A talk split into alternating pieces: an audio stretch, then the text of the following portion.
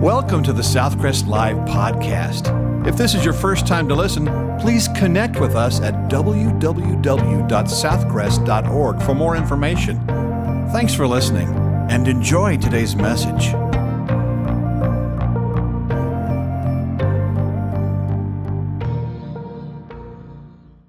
If you have your Bible, I hope you do. Go ahead and turn to Book of Psalms, chapter 103. Book of Psalms, chapter 103.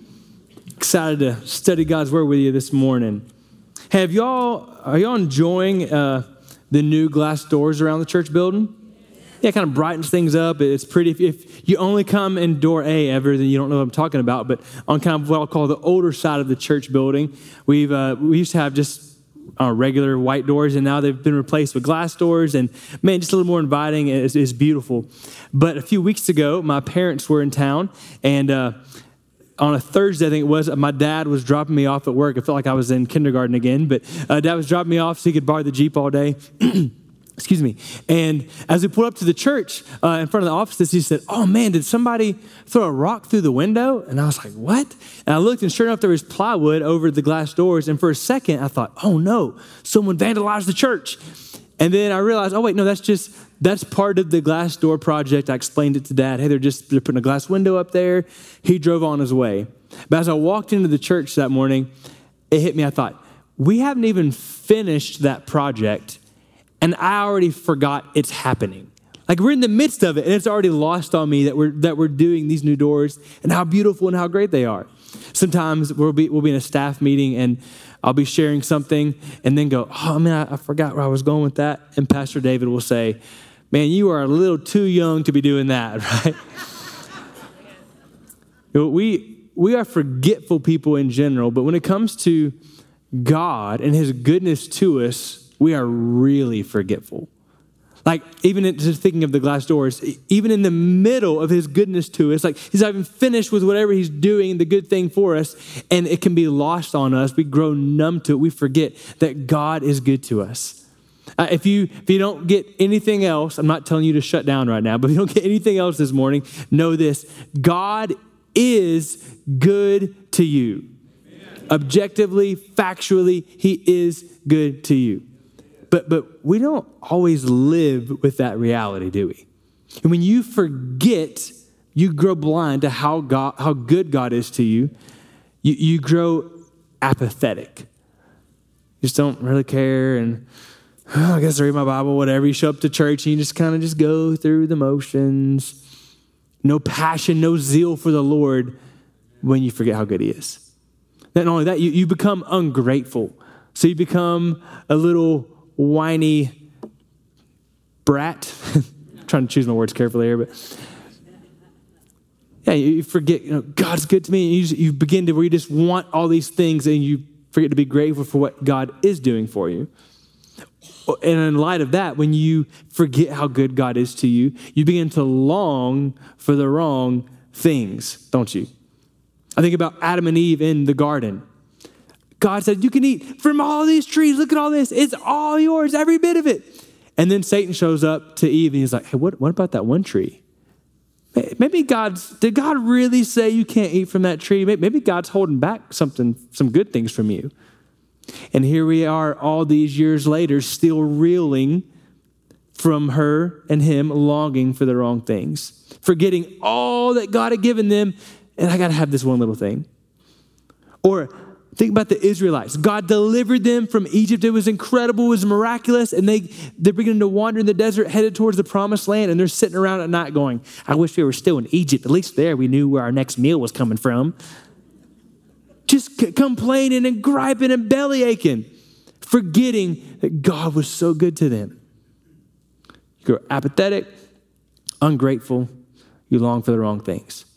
Conversely, when you remember how good God is to you, look what happened. Look at verse 1 of 103. He says, My soul, he's talking to himself, bless the Lord and all that is within me. Bless his holy name. My soul, bless the Lord and do not forget all his benefits. That's the posture of the heart that recognizes and remembers God is good to me. God, with all I have, with all my heart, soul, mind, and strength, I want to love you. I want to bless you, for you are good to me.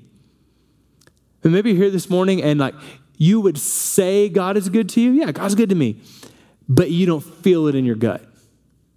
This psalm is for you. Maybe you're here this morning you go, I don't know, bro. That Brandon, I, I, I don't know if I would say God is good to me. This psalm is for you. David says, Hey, let me help you out. Let me remind you of God's goodness. Verse 3, just to list a few. He forgives all your iniquity, He heals all your diseases. He redeems your life from the pit. He crowns you with faithful love and compassion. He satisfies you with good things. Your youth is renewed like the eagle. The Lord executes acts of righteousness and justice for all the oppressed. He revealed his ways to Moses, his deeds to the people of Israel. The Lord is compassionate and gracious, slow to anger and abounding in faithful love. He will not always accuse us or be angry forever. He has not dealt with us as our sins deserve or repaid us according to our iniquities. For as high as the heavens are above the earth, so great is his faithful love toward those who fear him. As far as the east is from the west, so far has he removed our transgressions from us. As a father has compassion on his children, so the Lord has compassion on those who fear him. Why? For he knows what we are made of, remembering that we are dust. As for man, his days are like grass. He blooms like a flower of the field. When the wind passes over it, it vanishes, and his place is no longer known. But from eternity to eternity, the Lord's faithful love is toward those who fear him, and his righteousness toward the grandchildren of those who keep his covenant, who remember to observe his precepts. The Lord has established his throne in heaven, and his kingdom rules over all. Bless the Lord, all his angels of great strength, who do his word, obedient to his command. Bless the Lord, all his armies, his servants who do his will. Bless the Lord, all his works, and all the places where he rules. My soul, bless the Lord. Number one, how is God good to you? God doesn't hold your sins against you. Right out of the gate, what does he say in verse 3? He forgives all your iniquity. He doesn't hold it against you. Iniquity, those straying from what God has told us to do, so straying from the things we know to do, and straying into the things that He's told us not to do. All of those things, God will forgive you. Amen. He doesn't hold it against you. Look at what he says in verse 9. He will not always accuse us or be angry forever. He has not dealt with us as our sins deserve or repaid us according to our iniquities. Romans 6:23 For the wages of sin is death. That's what we deserve. If he was going to treat us as our iniquities, our sins deserve. Repay us accordingly. Here's the wage you earned through your sin. We deserve to die right now and go straight to hell. That's what we deserve. But he says, He doesn't do that. We could stop, we're not going to, but we could stop right now and that'd be enough to say, Amen, God's good to me. That's enough. He, he doesn't count it against us. Uh, why? How, how can He do that? How can God still be just and not count our sins against us? Well, it was laid out all the way back in Leviticus chapter 16 of what the Old Testament people look forward to in Jesus, we look back to in Jesus. We know that because of Jesus, because of the propitiation, the expiation of our sins, I'll unpack those in a second, that God the Father treated Jesus as our sins deserve so that we could be treated as Jesus deserves. That is what theologians call the great exchange. That's a pretty sweet deal. Wait, God, you're going to treat me like Jesus deserves because he got treated like I deserve? Whew. That's grace. That's grace. I mentioned Leviticus 16. Leviticus 16, the day of atonement, it's laid out the instructions there. So several things happen, but one thing I want to point out, I guess really two things. The high priest, Aaron, would take two goats, two male goats, and one was to be slaughtered, as it says, the text says, in atonement for the sins of the people. Says, He will make atonement for the most holy place in this way for all their sins because of the Israelites' impurities and rebellious acts.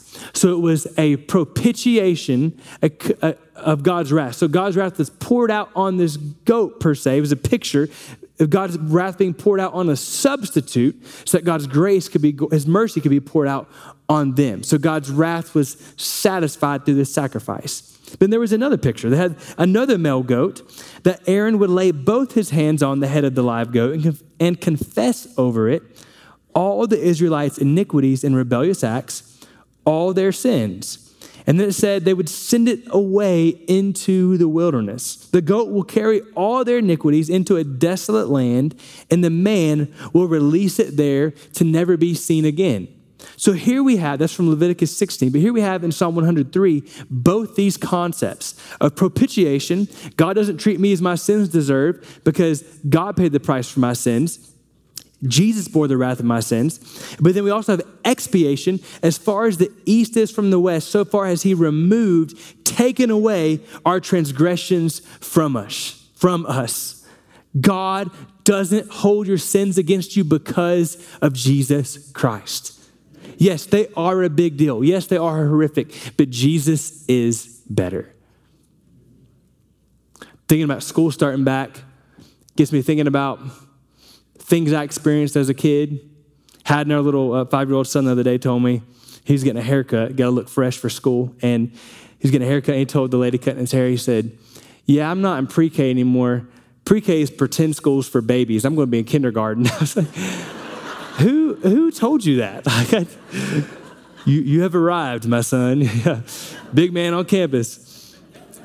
But, but thinking about school and the things that come with that, you, you guys remember it. Maybe, maybe teachers still do this. It's probably helpful, incentivize kids. But you remember the, the charts that would be up on the chalkboard or the whiteboard, and you might have a magnet or a little um, clothesline clip. Is that the right word? A clothesline clip? Uh, beside, beside the board there.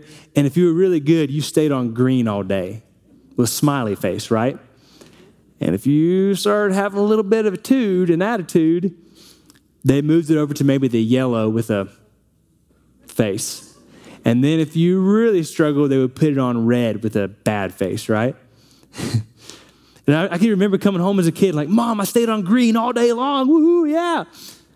Or, or having to confess, yeah, I got in the red today. I think a lot of us as Christians, we, we envision our relationship with God that way. That he's up at the whiteboard and he's putting tallies by every time we do something wrong. And Brandon, if you say one more thing, I will put that clip on yellow. Don't make me do that. And that there's just ongoing tallying, uh, tallying of our sins. Listen, your sin is serious because of G, but because of Jesus, he's not keeping a record of your sins. Yes, confession is important, repentance is important is important, but you can go to God, Hebrew says, boldly with confidence, not worried about, am I in the green? Am I in the red? Is he angry at me? No, you can go boldly before the throne of God because Jesus made a way for you to do that. He doesn't hold your sins against you. That thing that lingers in the back of your head that you get up in the morning sometimes and think, why is that on my mind? God's forgiven you of that. He doesn't hold your sins against you. Again, that would be enough, but but David gives us more. Here's the second thing I want you to see that God is good to you, yes, because God satisfies you with good things. It's really simple, but it's right there in the text. In verse 5, he says, He satisfies you with good things satisfied, to give to content, so that you are now full, to supply to the full. So this doesn't mean that now all God's children are rich. Woo, no, it doesn't mean that at all. It means God knows what you need, and He delights in you delighting in life, and so He's happy to give you what you need. What did Jesus say? If you like, you think you know how to give good gifts and you're evil, look at what I can do. God knows what you need. He also knows what you want, but it doesn't mean he's going to give you what you want. He knows what you need. I love that it says good things. He could have said he, he satisfies you with things, or he just satisfies you, but I think he's careful to point out it's, it's good things. Every little thing in life that you enjoy ultimately is from who? It's from God. James 1:17. Every good gift comes down from the Father of lights, right? Comes from God. Romans 8:32. Paul says, if God gave us Jesus, if he didn't spare his own son, why would we doubt that he would take care of us? Why would he doubt that he would give us whatever we need? Like he's going to provide our needs. He satisfies us with good things. He delights in doing that. He's a good father. I was laughing at my wife, and she was laughing at herself. She was at a, uh, an event recently where they were doing some get to know you type games, and they had to reach in. There was a group of ladies that had to reach in and grab a, a card basically and discuss that card. And the question was, What can you not live without? What can't you live without? Um, and the first lady went and she began to talk about the Lord, how much she depends on the Lord. And my wife began to kind of smile and snicker. So the lady stopped and said, like, why are you laughing at my answer? And my wife, Lauren, said, I just feel bad because I was going to say Dr. Pepper. and then Lauren, Lauren, she kind of, she, again, she's okay at this, me telling you this. She's, she's laughing at herself. She said she kind of dug herself in a hole because she was like, well, I was just thinking of like things that I need every day, things that are really practical. And she was like, nope, yep, still should have said God, right? Like, still should have said Jesus. But Lauren, I laughed about that. Like, actually, actually really like Lauren's answer because even while chemically induced, I feel like things like Dr. Pepper are a good reminder that God is a good God. Amen.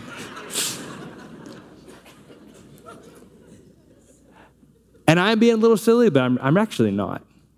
I love what John Piper says. There are things in this life that if we did not have, we would pay $1 million to have. But having them, we ignore them. Now, I'm not saying I paid a million dollars for a Dr. Pepper. but what about a good old West Texas sunrise or sunset? Or the laughter of a small child? Or the beauty of a flower? Or the sizzle of bacon?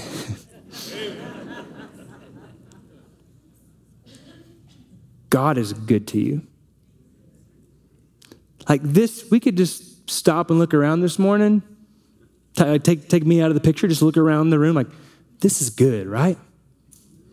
Gather with God's people in an air conditioned room, worshiping the Lord. It's good. He satisfies you with good things. Don't forget them, don't ignore them. He knows your needs.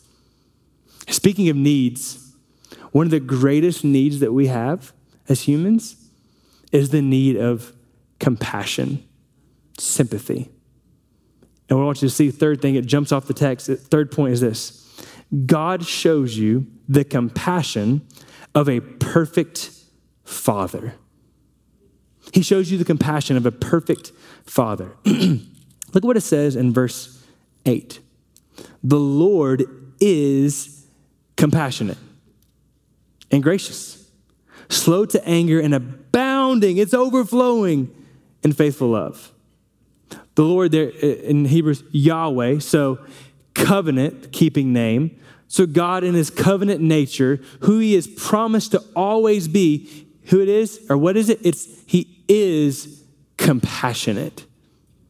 So even Webster's, the, the original Webster's from 1828, I think, says tender hearted is compassionate.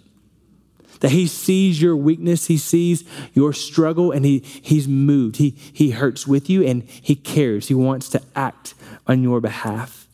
He's abounding in faithful love. Jump down to verse 13. It says, As a father has compassion on his children, so the Lord has compassion on those who fear him. See, a father's compassion is driven by his understanding that his children are frail children, that they're, that they're kids, that they're, that they're still weak and have needs. Look at what he says in the text, what drives God's compassion. Verse 14, for, so again, he's telling us why he's compassionate. For he knows what we are made of. remembering that we are dust. He's re- referencing Genesis 2 7, that God formed man out of the dust of the earth. God knows what you're made of. And he's compassionate and slow to anger. He, he is, as the Psalms say, near the brokenhearted. He sees your weakness and he moves toward you. He doesn't shake his head in disgust. No, he cares for you. Jesus said that if you've seen the Son, you've seen the Father. So you have you in knowing Jesus, you know the character of God. And Jesus said he is gentle and lowly. That's who even God the Father is. We tend to think Jesus, oh, he loves us, and God scary, God the Father scary. No, even God the Father, yes, is gentle and lowly and compassionate. That's who he is. One of my favorite pictures of compassion, and particularly fatherly compassion, like this is talking about, is from an older movie called Cinderella Man. One of my top five movies. It's a boxing movie, so don't judge me because the name Cinderella's in it, but Cinderella Man. It's supposed to take place in the 1930s when hunger, poverty was rampant in the U.S and tells a story of a father who was trying to get back on his feet, even trying to get back in the boxing scene. He eventually does, not to spoil it, which is a really old movie. So if you haven't seen it, it's on you at this point. But he's trying to get back in the boxing scene. But while he's waiting to do that, he's also trying to get some jobs and, and make a living. So one day he had gone down to the dock trying to get a shift, couldn't get any work, so he comes back home. And as he's walking into the to the yard, the apartments where his family lives, he's got I think three or four children. He's walking in, his little boy says, "Hey, Dad," and he says, "Hey, son." And he says, "What are you doing?" He says, "Well, I'm being good. I'm being quiet. I'm being haved." Dad just kind of laughs. By that time, his little girl runs up to him. I think her name is Rosie, I want to say. And he picks her up and he says, Hey, Rosie. And she says, Daddy, Jay stole. Jay was the older brother. Jay stole. He says, What? So he sets her down. He walks inside. Mom's there, and Jay's in the corner of the kitchen just with his arms crossed. He won't look at anybody. Dad says, What's going on? So his wife begins to tell him the situation. He says, All right, son, let's go. We're going to take it back to the butcher. And Jay continues to sit in the corner like this. So dad says, Never raises his voice, but he says, Boy, don't test me. He grabs a big old piece of salami that he had stolen. And the next scene is them in the butcher shop. You can see they're having a conversation. He's giving the meat, salami back. They begin to walk back to their house, walking down the sidewalk. And the son, Jay, begins to talk for the first time in that whole scene.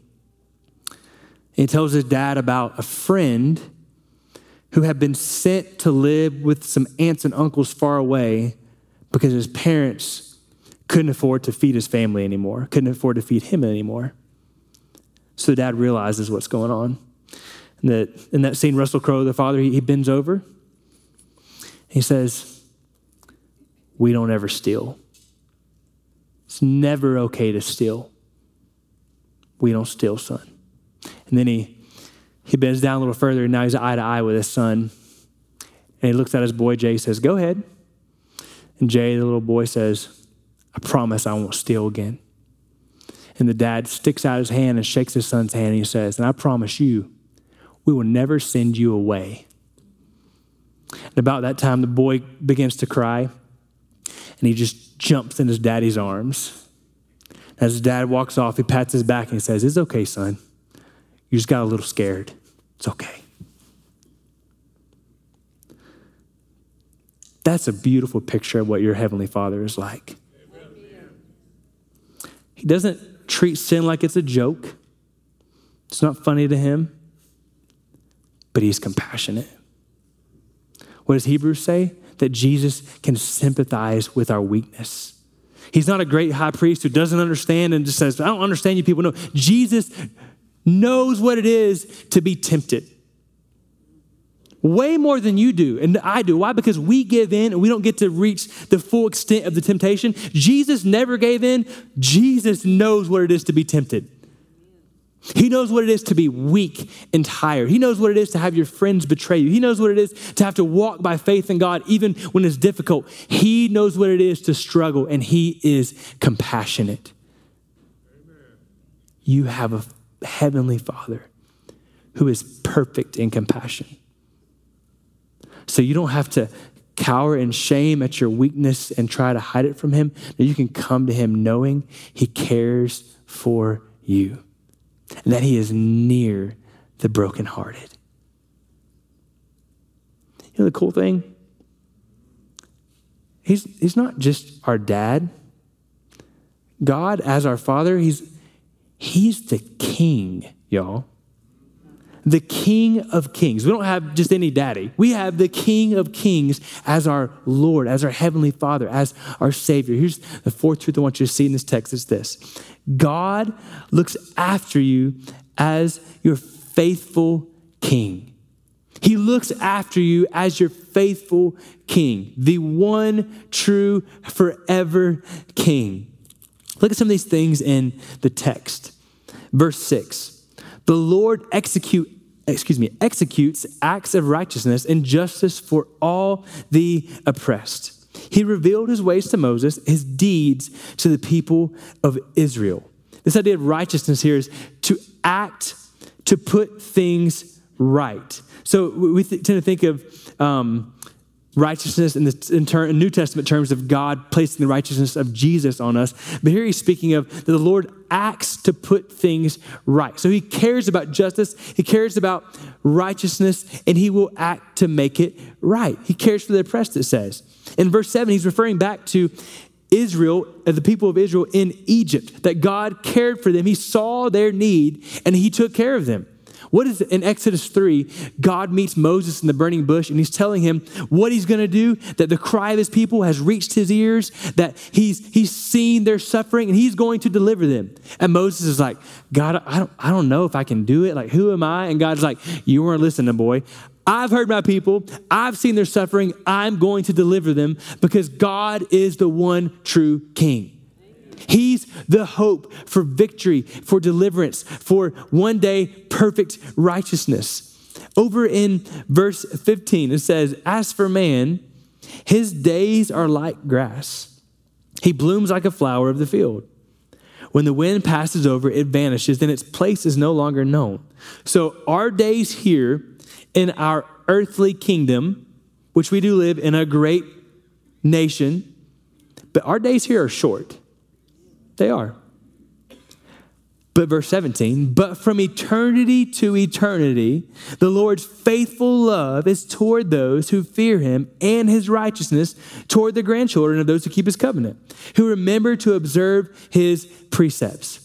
Your time, my time on earth is short and it is weary and it is troubling, but the Lord's faithfulness to his people and his kingdom, the citizens of his kingdom, his love, his faithfulness lasts forever. It's never ending. It's why it says he's established his throne in heaven and his kingdom rules over all. He's the one true king, and he's not just told us about his kingdom. He's not just, okay, I guess you can come in. No, he's brought us into his kingdom in faithfulness and in love. Now, I want, I want to kind of create a tension between verses 15 and 16 about the shortness of our lives and what's going on at the end of verse 3. So we in 15 and 16 he says, Our lives are short. Verse 3, He heals all our diseases. This seems like a tension there. What's going on? Well, they're not in disagreement. He's just helping us understand.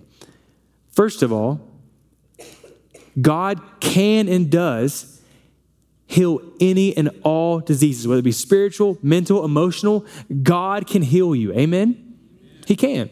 He does so often. I think one thing he's pointing out is that anytime we see somebody get renewed strength and vigor and be healed, whether it's physical, emotional, spiritual, whatever, God should get the credit for it. We're grateful for great nurses, we're grateful for great doctors, but ultimately, God is the one who heals. But as we think about this verse, verse 3, but then that tension with verses 15 and 16 that we know life is short, I think he's also reminding us that, listen, ultimately, in God's kingdom, when you walk through the gates of heaven, you will be healed. Whatever ails you, whatever struggle, it'll be finished at that point. You will be with the King of Kings, the Lord of Lords, who makes all things new. We long for that day. He says, he, verse 4, He redeems your life from the pit and crowns you with faithful love and compassion. So, uh, scholars kind of disagree, disagree exactly what he's saying there, but I, I think it's, it's really both. That he delivers you from the pit. So there are trials, troubles, tribulations that we experience in this life, and God does deliver us and bring us out of those things. He, he walks us through and leads us through the valley of the shadow of death. But also, even if he if if we or when we do face death on this earth, we know that because of Jesus, he has delivered us from the pit of hell, and we get to be with Jesus forever in heaven. So David's saying, ultimately, I know He's delivered me from the pit. I'm going to praise Him because I'm in His kingdom forever. No matter where I go, no matter what hardship I face, no matter who encounters me and comes against me, whatever I go through, I know God is for me and nothing can snatch me out of His hands or out of His kingdom. I'm with Him forever. This past December, if you remember, I guess it was right at Christmas time, uh, Southwest had a few problems. They figured it out now. They had some problems where they literally canceled like thousands of flights. And we were one of those. We were back in Florida visiting some family, our parents. And at first it said, like, hey, your flight's been canceled, you're rescheduled for the next day. I think we're flying out on a Thursday. And by the end of that day, that Wednesday, it said, your flight is now rescheduled for the following Wednesday.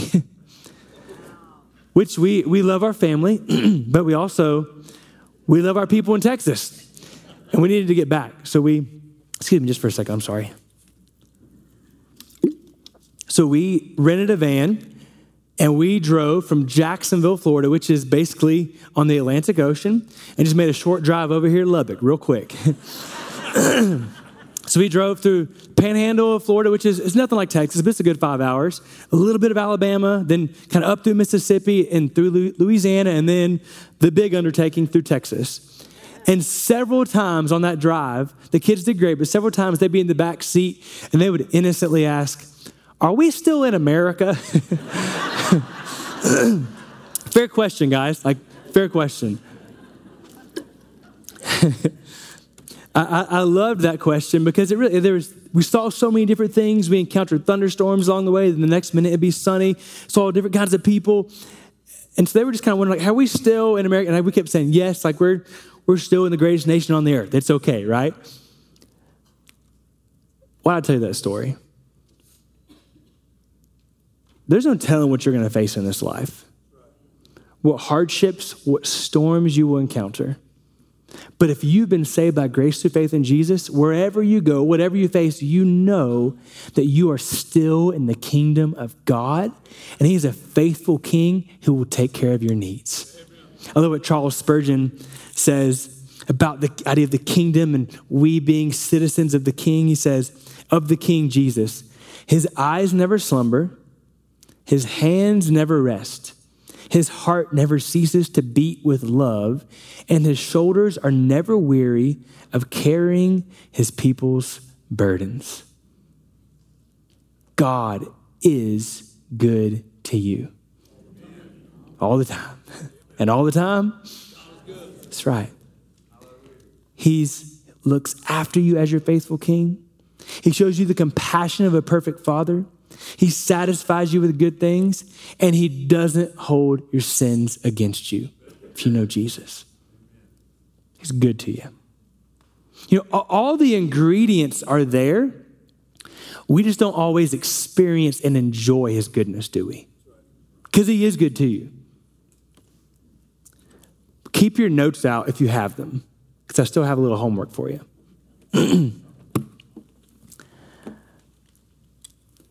I mentioned a few weeks back ago, I'm sorry, y'all, I'm struggling here.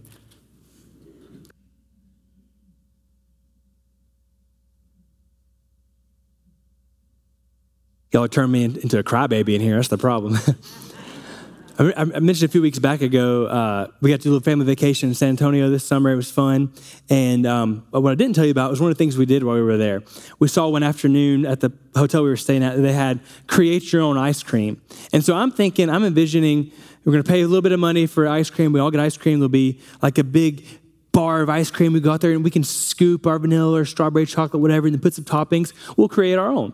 Well, the kids are super excited. Lauren's excited. We walk out there to where they're having this create your own ice cream, and immediately I see this is maybe not what I anticipated. So we walk up to where they're clearly beginning to serve people. I'm like, hey, we're here for create your own ice cream. What do we do?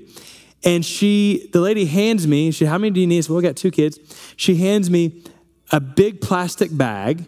And within that plastic bag is a bunch of ice and another plastic bag full of what looks like milk.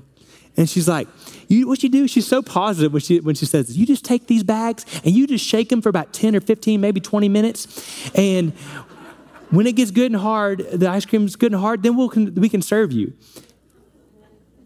Oh, like, oh, like this is going to be work, right? So sure enough, uh, it was hilarious. I should have taken video. For 10 or 15, 20 minutes, all these parents around this courtyard just walking around shaking, just shaking ice cream, right? And the kids are all crying, I want ice cream. We're like, we know you do. We're trying. trying as hard as we can. But sure enough, put in a little bit of work shaking this ice cream. And I, I had Lauren, I, I, was like, you watch, I'm gonna do it in 10 minutes because I'm not going any further, right? So shook it, sure enough, take it to the lady. She's like, yep, you, you did it, good job. And she opens up that bag, pulls out the smaller bag, and sure enough, there, the ice cream was there all along. It just needed to be stirred up a little bit, right?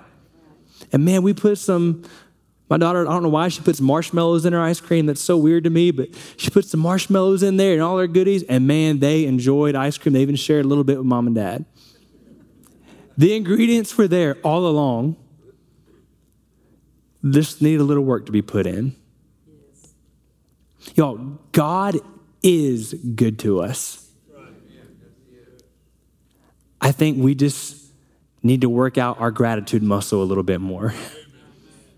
The ingredients are there to enjoy, to delight in God's goodness to us. We just need to stir things up a bit. So here's what I want you to do. First of all, maybe you need to, at night before you go to bed, just start practicing the spiritual discipline of gratitude by before you close your eyes, what are three things I'm grateful for, God? And don't try to like hyper spiritualize. If you want to be real spiritual, I mean, like something that sounds spiritual, go for it. But if you want to put down Dr. Pepper like my wife, go for it. Like just be honest with God. God, I'm grateful for this. Maybe at your dinner time, before you even thank God for the food. By the way, He's already blessed you because you have food. Right? I'm not trying to dictate how you pray, but maybe it's better to just say, Thank you, God. He's already blessed you, He's already blessed it. Thank you, God, for this food. Maybe before you thank Him, maybe you just thank Him for some other things too. Or like, what if you share it around your table? Hey, what's one thing you're grateful for today? But here's what I want you to do right now. You should have, unless you've drawn some pictures. I'd love to see them later if you did. But on the back of that sheet of paper, your notes, there's a big box.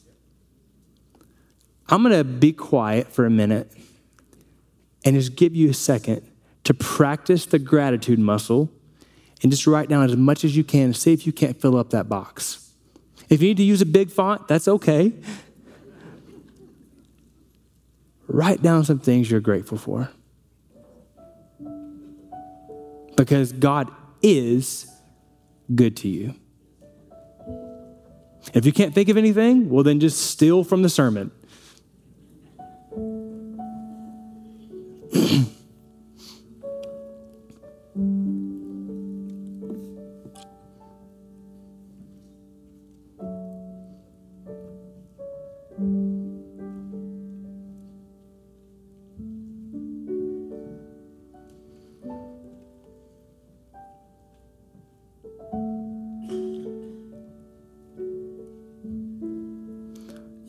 Writing, but I just want to share our heart's desire. My heart's desire, I think the, the point of this text is that we would be a people of gratitude that not just on Sundays, but every day we would have posture that says, My soul, bless the Lord. All that I was that is within me, that is within me. Bless the Lord because God, you're good to me.